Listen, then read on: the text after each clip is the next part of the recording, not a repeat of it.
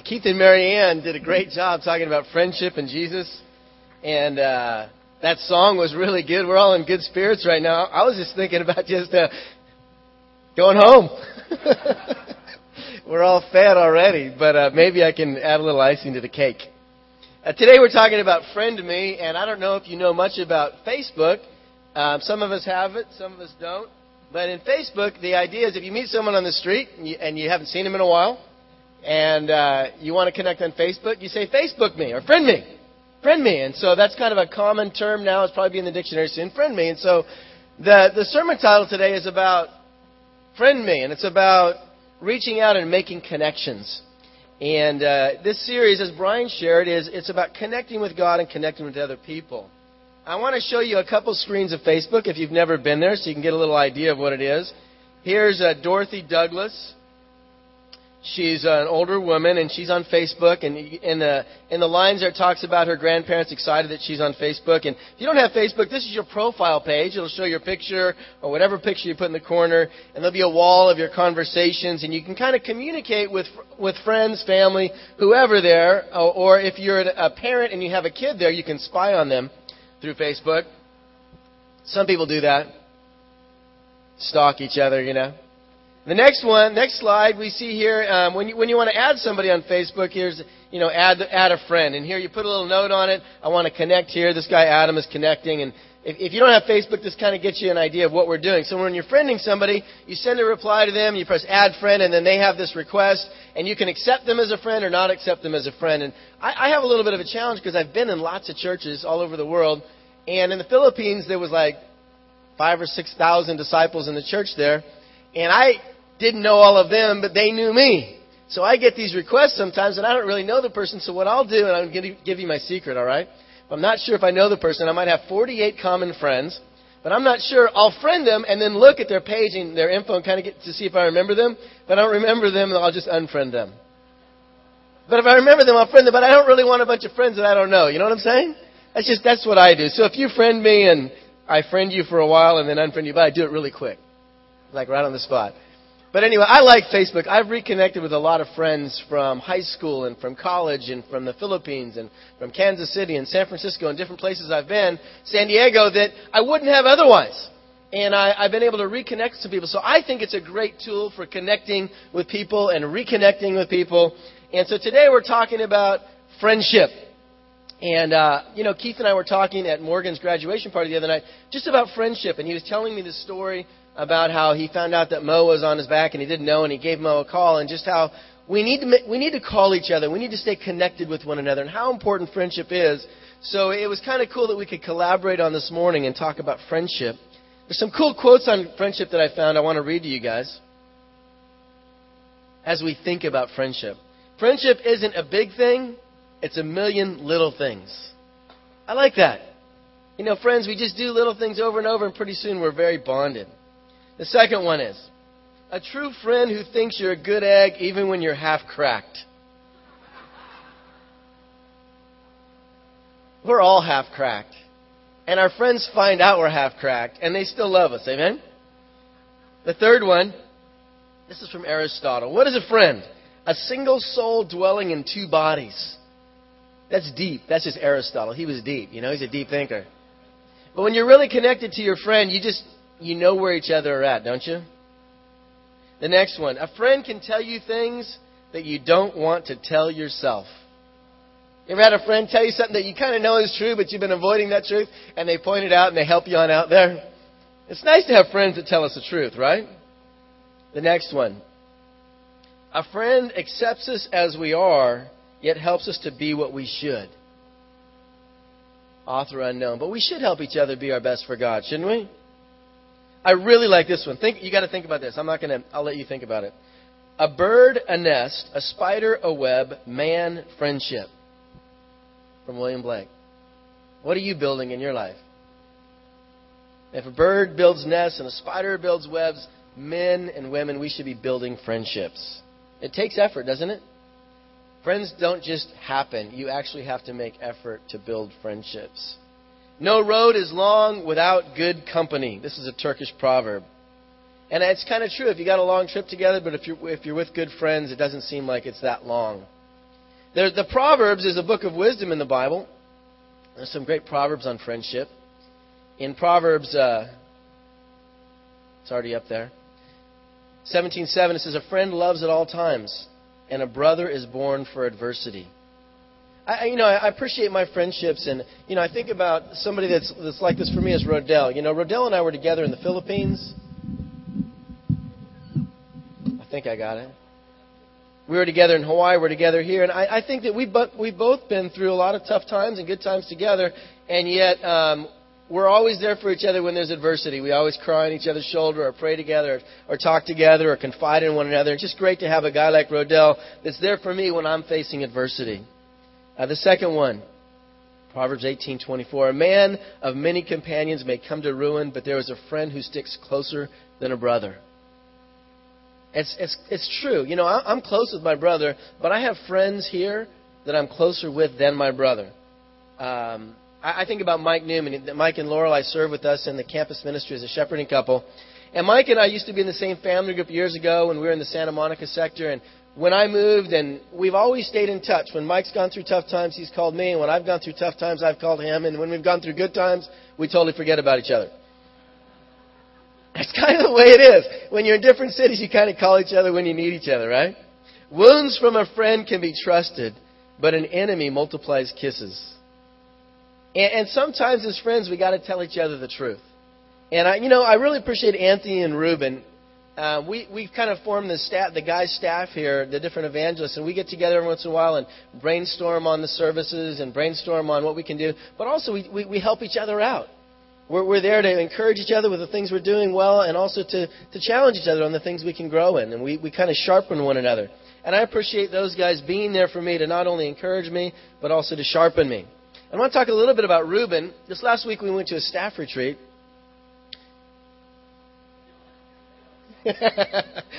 Reuben's up here next week, but who cares? Anyway, in the staff retreat, it was really cool. We stayed in these cabins out in Ohio. It was like this campground, and in the cabins is 8 to 12 bunks per cabin, right? So it's really intimate. So you really find out a lot about one another when you're in a cabin. You find out, whether or not they snore, different scents going on. It's just a very intimate experience. But one of the things we did to bond together was we went mountain bike riding.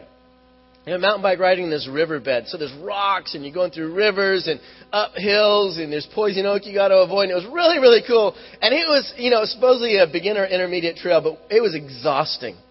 And I love Reuben, but Reuben's never ridden a mountain bike before. I think he's ridden a bike before.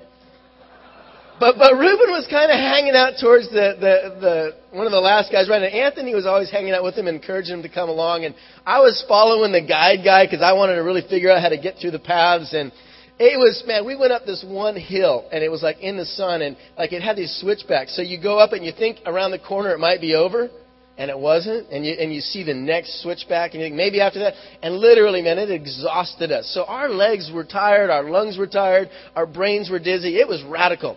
But right after that, we got to go on this downhill, like a mile and a half downhill, just speed demons. It was super fun, through water and mud everywhere. And we went through this one river. Oh, and Brian Craig in the river. We were going through this river. Brian's here too. And it was so cool because I got to see him fall in the river. Him, his bike, everything. It was so cool. That's what friends do, right? But at the end of the time, I had been in the front, but at the end I realized that Reuben probably might need a little bit of help. So I hung in the back, and we're off of the dirt, and now we're onto the asphalt, and we're just going up this little hill, and I'm kind of trailing behind. I just want to make sure Reuben's okay.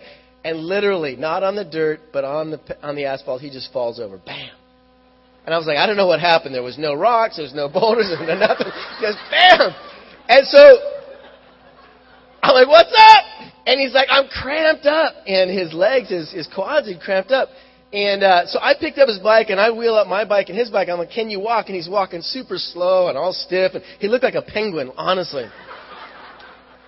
So we get up the hill, we wrestle, and we go down and we eat lunch. And then after lunch, I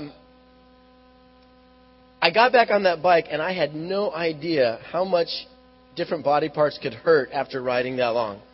And when you cool down a little bit, parts of you really hurt. And so then there's this little hill to get back to where we're going, and I'm going up this hill, and my legs start to cramp up. And I'm thinking, there's no way I'm going down. And I made it up the hill. But it was a really bonding time. Anyway. Wounds from a friend can be trusted. Reuben was the youngest among us. Just thought I'd point that out. Perfume and incense bring joy to the heart, and the pleasantness of one's friend springs from earnest counsel. You got shh. Perfume and incense bring joy to the heart, and the pleasantness of one's friend springs from his earnest counsel. And, you know, we have to have people in our lives that give us good advice. And it's pleasant when they do. And, you know, I've got a lot of people like that in my life. But I think of just yesterday, it was something that I was going through. And I just called up Mo Bashar. And Mo and I are great friends. And, hey, Mo, I got this thing going on. And what do you think about it? Can you give me some advice? He's a wise guy. And it's so good to have somebody like that that you can call. And I've got lots of people. But just to be able to have a good friend like Mo that has a lot of wisdom, they can counsel me. It's so comforting. I am so grateful for the friendships I have. You know, we all need friends. Whether you think you need friends or not, we all do. Let's read Ecclesiastes chapter 4. 2 are better than 1 because they have a good return for their work. If one falls down, his friend can help him up. But pity the man who falls and has no one to help him up. This is a great verse, isn't it? We need friends because every once in a while we fall down. You're going to fall. You need friends. And I need friends. I think about this, that my wife is just my best friend. And every once in a while, we fall down. I fall down more than her. And I'm grateful for the times that she bears with me when I fall down. Sometimes she looks down at me and laughs a little, but she always is there helping me on up. You know, last night we went out on a date. Kai went over to Kenzie's house to spend the night, which was great for Kai to hang out with Kenzie. Kalina decided to go over to Alexis's house and spend the night. And Amy's like, we can hang out together. So we went to downtown Culver City, and we went to Cat and Dave's, the Mexican restaurant down there. And it was just awesome hanging out together. It was a beautiful night. It was warm. And just being able to hang out with my wife. It's great to have a great friend in your wife or your husband and your spouse. And that's one of the great things about friendship. But we all need friends. And you remember the movie Toy Story? Even Woody knows about friendship. So let's hear what Woody has to say about friends, all right?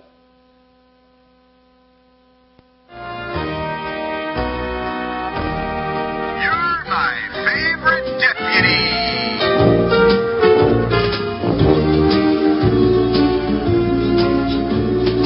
You've got a friend in me. You got a friend in me. Sing along. Rough ahead and you're miles and miles from your nice warm bed.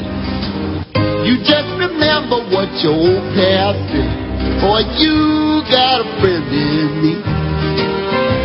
Yeah, you got a friend in me. Hey, draw. Oh, got me again. You got a friend in me. You got a friend in me. You got trouble. I got them too. There isn't anything I wouldn't do for you. We stick together, we can see it through, cause you got a friend in me. You got a friend in me. Some other folks might be a little bit smarter than I am. Bigger. Maybe come on, Woody. None of them will ever love the way I do. It's me and you, boy. And if the years go by, our friendship will never die. You're gonna see it's our destiny. Ah! You got a friend in me. You got a friend in me. Hey, wow. You got a friend in me. Woody, look.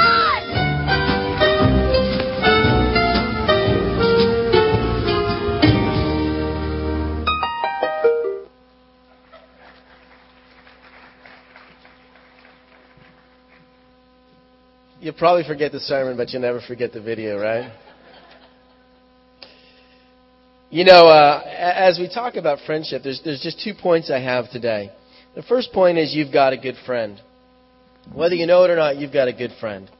And what I want to talk about today is Jesus and how he is a good friend, a great example to us in friendship. We'll look at some scriptures about him, but I want us to think about this, the things that Jesus did to show us our friendship. First of all, he became human and came to earth, which for God is really reaching out to make a connection. He's saying, you know, he's wanting to friend us, right? Friend me. He lived a sin-free life, and he showed his care for us and for all of humanity. He sacrificially allowed himself to suffer and die to take the punishment for our sins. I think that Jesus has done quite a bit to show that he wants to be our friend. But really what I want to look at is the way Jesus was a friend while he walked on the earth. And the way not only was he a friend then, but he's still a friend today because Jesus is alive.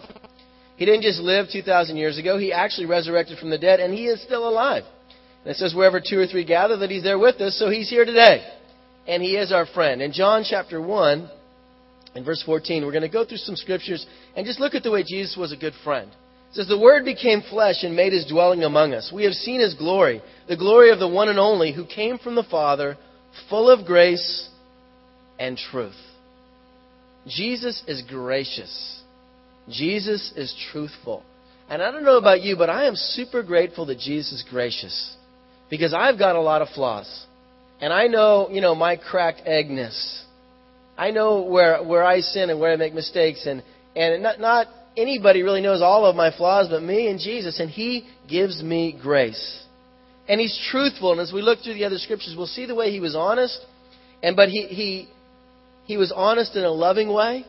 And the way he was very vulnerable that he shared his heart with his disciples. In John chapter 1 and verse 35 through 39.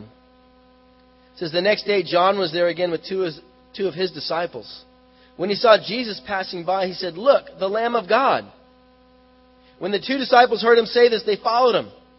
Turning around, Jesus saw them following and asked, 'What do you want?' They said, 'Rabbi,' which means teacher, 'where are you staying?' 'Come,' he replied, 'and you will see.' So they went and saw where he was staying, and he spent that day with them. It was about the 10th hour." These guys didn't know Jesus. They just wanted to know more about him. And he says to them, "What do you want?" And they're like, "Well, where are you staying?" They probably wanted to know a lot more than that. Like, "Are you the Messiah? And is there hope for us? And, you know, do you have a vision for our lives?" Or whatever they might have been thinking. But all that could come out of their mouths was, "Where are you staying?"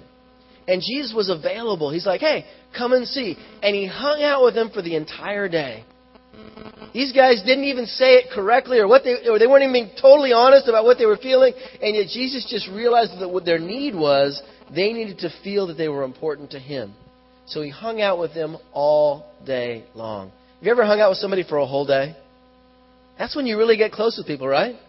You eat together, you laugh together, you fall down on your bike together, you lift each other up. But Jesus is available.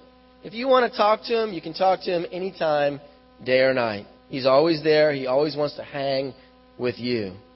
John 1 verse 40, "Andrew, Simon Peter's brother, was one of the two who heard what John had said and who had followed Jesus. The first thing Andrew did was to find his brother Simon and tell him, 'We found the Messiah,' that is the Christ. And he brought him to Jesus. Jesus looked at him and said, 'Simon, you are Simon, son of John. You will be called Cephas,' which when translated is Peter or rock." Jesus looks at this guy and he has hope for him. He says, "Right now, your name is Simon, but you're going to be called rock. You're going to be called Cephas." And Simon hadn't become rock yet. He hadn't become Cephas yet, but he was gonna. And Jesus called him Peter. This is where he gets his name, Peter. And I think that Jesus has hope for people. He sees not what we are, but what we can be. In John 1 and verse 43, "The next day Jesus decided to leave for Galilee. Finding Philip, he said to him, 'Follow me.' Philip, like Andrew and Peter, was from the town of Bethsaida. Philip found Nathanael and told him, 'We found the one Moses wrote about in the law, the one whom the prophets also wrote, Jesus of Nazareth, the son of Joseph.' 'Nazareth? Can anything good come from there?' Nathanael asked. 'Come and see,' said Philip. When Jesus saw Nathanael approaching, he said of him, 'Here's a true Israelite in whom there is nothing false.' 'How do you know me?' Nathanael asked. Jesus answered, 'I saw you while you were still under the fig tree, before Philip called you. Then Nathanael declared, "Rabbi, you are the Son of God. You are the King of Israel." So, Nathanael hears that Jesus from Nazareth when his brother Philip tells him, and he says, "Nazareth? Can anything good come from there?" And, you know, I live in Culver City, and if somebody told you, "Hey, there's Tony from Culver City," and you said, "Culver City? Can anyone good come from there?" I'd come up to you and say, "Hey, dude, where are you from? What city are you from? What's wrong with Culver City?" And I'd be a little offended. And Jesus commends the guy on just being honest. He doesn't like Nazareth. He says, "Here is a true Israelite in whom there's nothing false." You were honest about your feelings. He didn't say, "Why are you bagging on my city?" Or, "What do you know?" Or, "Who are you?" Or, I could blast you with a lightning bolt right now. He says, "You're an honest guy and you say things like you feel them." That's crazy. So here he's gracious. He doesn't blast him, and he's considerate. He's considering that he doesn't really want to be too strong with this guy. He wants to win him on over. And I really appreciate that about Jesus, because sometimes I say some stupid things. And I'm grateful that Jesus is gracious and compassionate with me. That was all John chapter 1, just Jesus' first interactions with his disciples. As we go on to John 15, Jesus is about ready to go home. He's about ready to go to the cross and resurrect and go be with God in heaven. But he's got some last dialogue with his disciples. In John 15, verse 9, he says, "As the Father has loved me, so have I loved you." You think about that.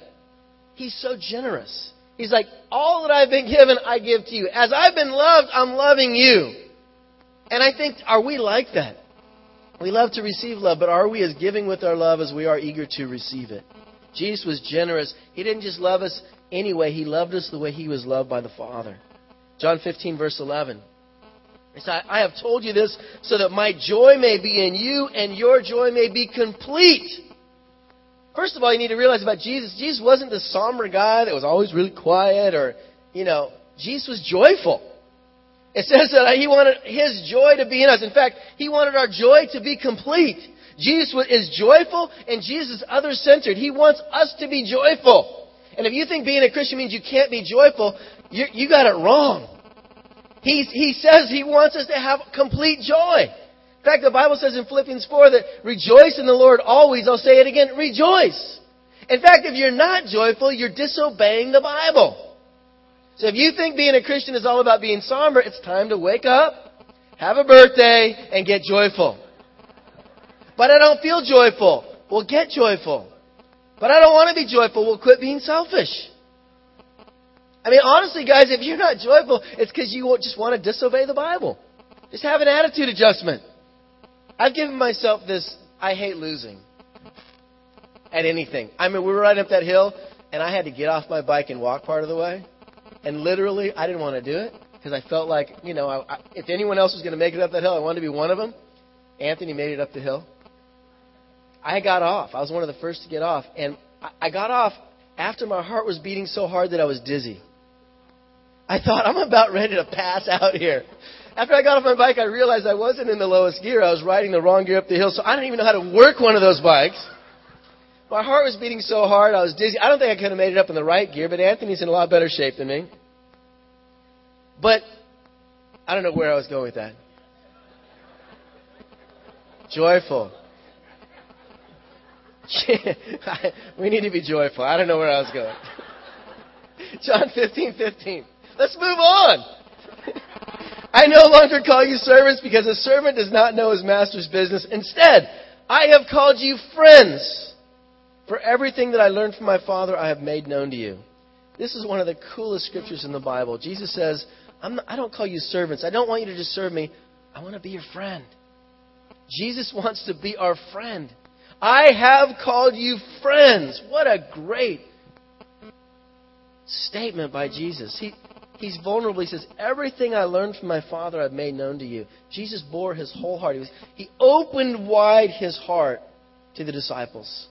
He let us know, all of us, and it's written in the Bible, so we know everything he knew about the Father, he let us know. Everything he learned, he let us know. Everything he wanted us to know, he let us know. He was completely open-hearted. He was vulnerable. And if we chose to walk on him, we do, but he opened himself up whether we walk on him or not. Whether we accept him and embrace him or whether we walk on him, he's opened wide his heart. That's so much unlike us, isn't it? We're so afraid to be hurt, walked on, trampled on, disrespected, rejected, ridiculed, laughed at, that we don't open wide our hearts to each other. We're not vulnerable. But Jesus was vulnerable. John 15, verse 16. You did not choose me, but I chose you and appointed you to go and bear fruit, fruit that will last. Jesus chose you. Jesus is your friend. The fact that you're here today shows that Jesus chose you. Whether you've, he's saying, friend me. He's making the call, friend me. All you got to do is accept his friend request. He chose you. He's calling you. He says he's drawing all men to himself. I'm reading a little bit of the Bible, but all your life, Jesus has been reaching out to you. If you're new here, you've been here 1, 2, 3 times, it's your first time, Jesus is reaching out to you. He's drawing you in. He wants you to get to know him. He wants to be your friend. He wants to be vulnerable with you. He wants you to be vulnerable with him. He wants to be gracious towards you and honest with you. He wants to be available to you. Have you accepted his friend request? You've got a good friend in Jesus. And, I'm so grateful that a lot of the campus students over the last month and even today have decided to accept Jesus' friend request. And I want to introduce to you a couple of Jesus' friends, all right? So let's look at Jesus' first friend here. This is Ty. Ty, can you stand up? This is Ty in the flesh.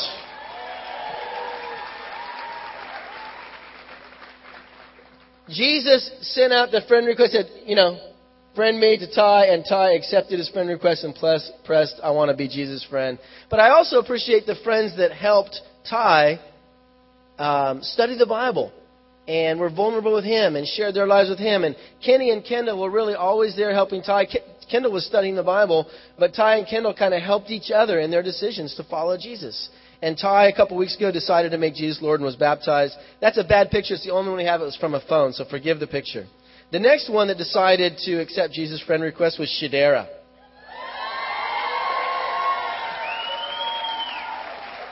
And there's Shadara with Kenny and Zyra and Morgan. And Shadara, could you stand up? Where is Shadara? She was sitting right there. There she is. Everybody look at Shadara and say, hi, Shadara. If you weren't there, this was in the Newman's garage in a heated baptistry. This is right before her baptism. But I really appreciate the friends that helped Shadara make her decision. There we see Zyra and Morgan. They helped study the Bible with her, as well as some others. But it takes Jesus being a friend and also people being friends. Jesus, somebody planted the seed, the family. But then the water, it took Morgan and Zyra and some others to water the seed. Another 3 guys decided to accept Jesus' friend request. Next slide is Kendall, Matt, and Zach.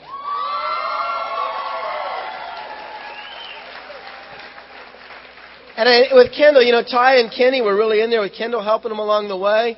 With Matt, Jose and Eddie were in there helping him learn about Jesus. And with Zach, Jermaine invited him, but Alex was really in there studying the Bible. But all of these guys had friends helping them to accept Jesus' friend request. I'd like them to stand up. Kendall, if you could stand on up. This is Kendall in the flesh. Zach, could you stand up? Where's Zach? Zach's right here. And Matt texted me that he missed his bus. I don't know if there's Matt in the back. His bus finally arrived. There's Matt. Raise your hand. Also known as the 3 Amigos. And someone has decided today to accept Jesus' friend request. Next slide. Sarah is going to be Jesus' new friend today. Sarah's there in the middle with some of her friends. And Sarah's got lots of friends. Sarah, can you stand on up?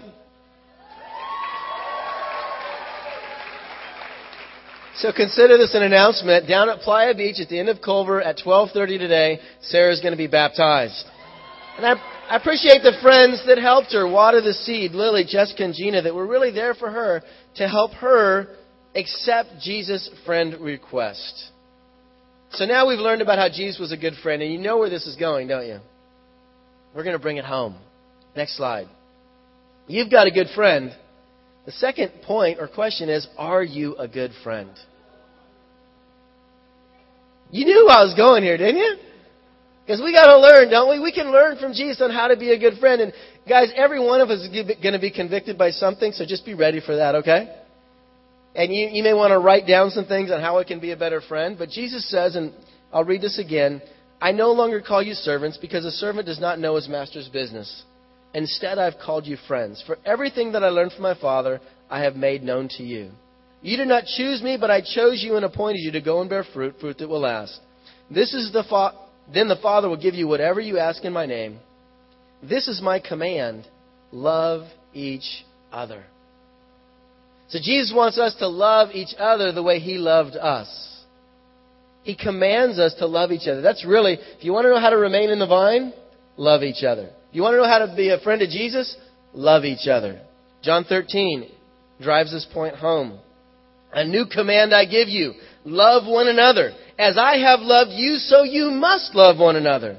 By this, all men will know that you are my disciples if you love one another. As I have loved you, so you must love one another. This is a command. We need to love like Jesus. If you're not very good at it, get good at it. Make it your ambition to love like Jesus. It says, by this, all men will know you're my disciples by your love for one another. Guys, when people come into our fellowship and they see our love, it convicts them that these people must have been with Jesus. They must have accepted Jesus' friend request. Let's look at some ways that Jesus was a friend. Some questions to ponder. Am I a friend like Jesus? Am I gracious? Do I easily forgive people when they hurt me? Am I truthful? Or do I rarely have the courage to be honest? Am I available? Or am I selfishly oriented, mostly hanging out with myself? Am I hopeful? Do I believe the best in others, or do I get annoyed by their weaknesses?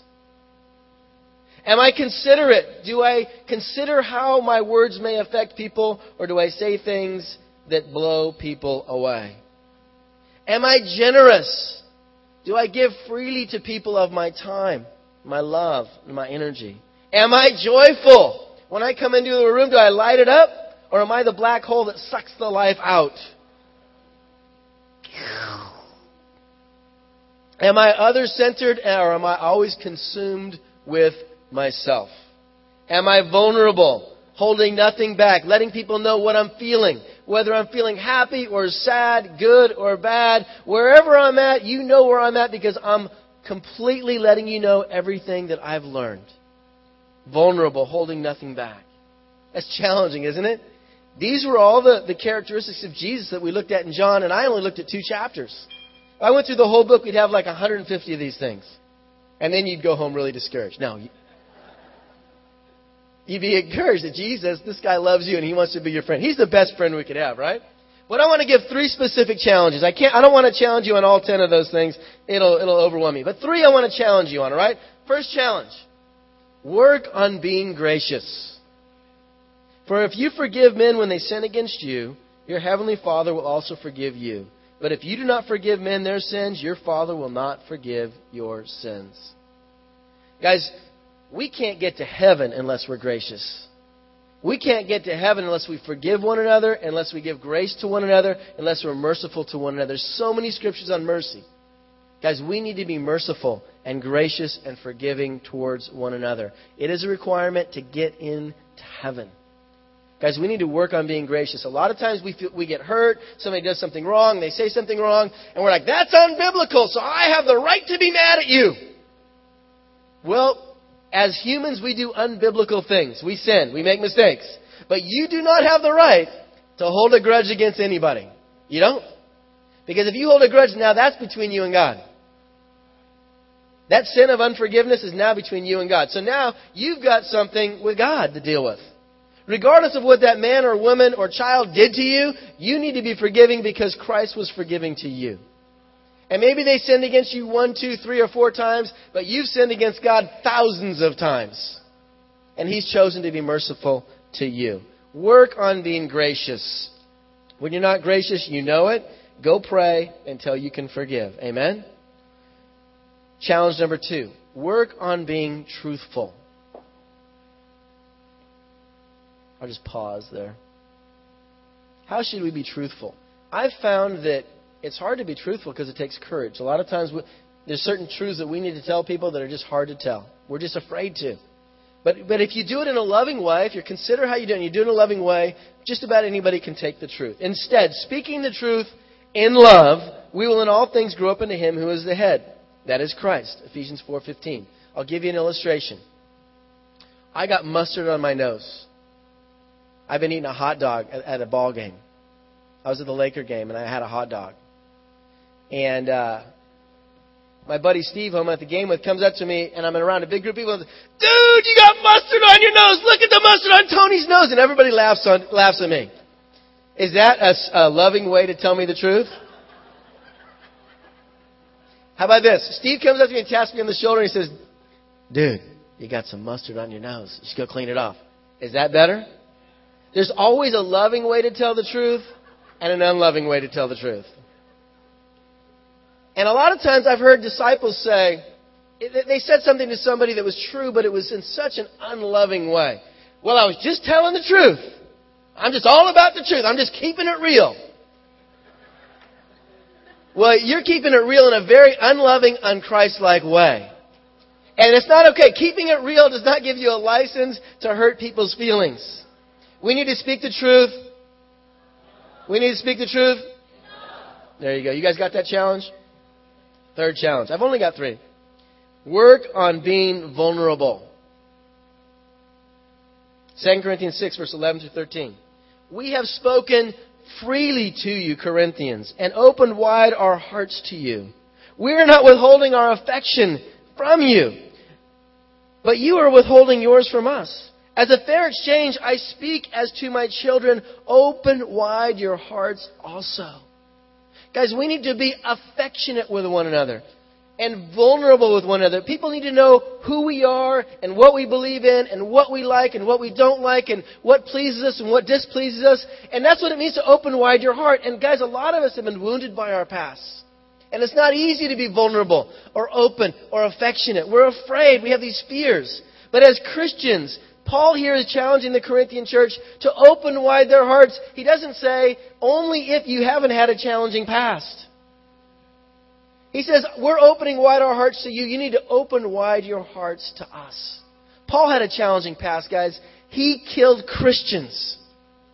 He had to accept God's grace that he could be forgiven for killing Christians. You think that he could feel a little hurt or into himself? And yet he was opening wide his heart to the churches wherever he went. Guys, we need to work on this.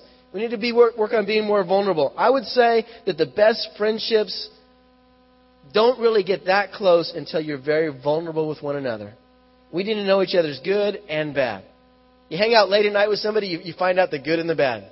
Hey, I want to tell you something I never told anybody before. When does that happen? That happens when you've been hanging out a long time, right? Late at night, sleepover, whatever, long drive. You really get to know one another. We need to let each other know where we're at. That's the only way we can help each other and pray for one another and lift each other up and build each other up, right? So, in conclusion, you've got a good friend.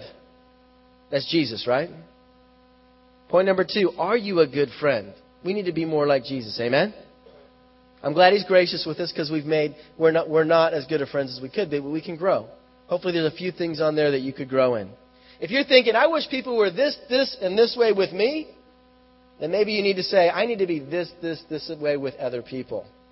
It's easy to look at people and how they could be better friends, but we need to look at ourselves and how we can grow to be more like Christ. If Jesus is calling you today, if you're visiting or you're studying the Bible or you're out for the first time and you feel like Jesus is calling you and He's saying, friend me, accept His friend request today. Amen? How do you do that? I want to tell you, the person who invited you would love to sit down with you over coffee or lunch and explain to you, we got a study series. There's 7 studies. One is about the good news of Jesus. One talks about how the Word is God's Word, about discipleship, following Jesus. Another one about how to become a Christian. Another about why Jesus died on the cross. Another about the family of God. Cool study series. You do it. It'll help you build your faith. It'll help you understand what it means to be a true follower of Jesus. It talks about baptism and what is baptism according to the Bible. And you'll know everything you need to know about following Jesus and being His disciple if you go through the study series. if you're coming and you want to know more about Jesus, ask the person who brought you, hey, will you sit down with me and do this study series with me? As well, we have a membership class coming up later on this month. Come to the membership class. We'll explain it to you there more clearly. Check on the response card or the connection card on your yellow thing, your brochure. There's a connection card. Right, check on there that you want to study the Bible and that you want to go to the membership class. If you're a disciple and Jesus is calling you to be a better friend, then accept his friend request. Allow all of those characteristics of Jesus to marinate in your heart and do your best to become more like Jesus as your friend to others. It's a cool series we're doing on Facebook. Today we've talked about Friend Me, and Jesus is a great friend. He wants to be your friend. Please accept his request. And as well, Jesus is a great friend, a great person that we can emulate and be a great friend like him. Thank you for your attention. Look forward to next week carrying on this series. Please come back next week to get the next in the series from Facebook. Thank you very much.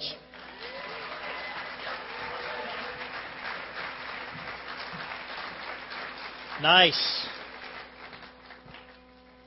Reuben, would you actually like to respond to the lesson today?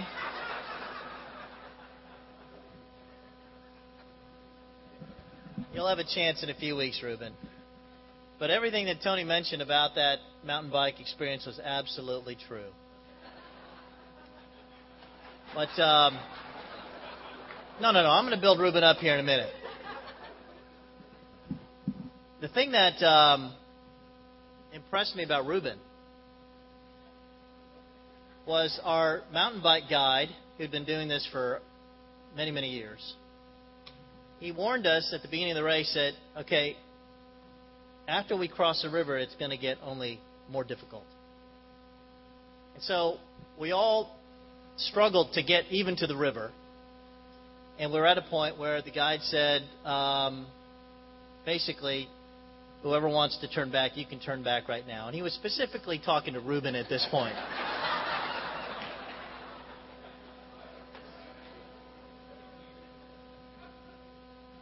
Reuben said, I'm going.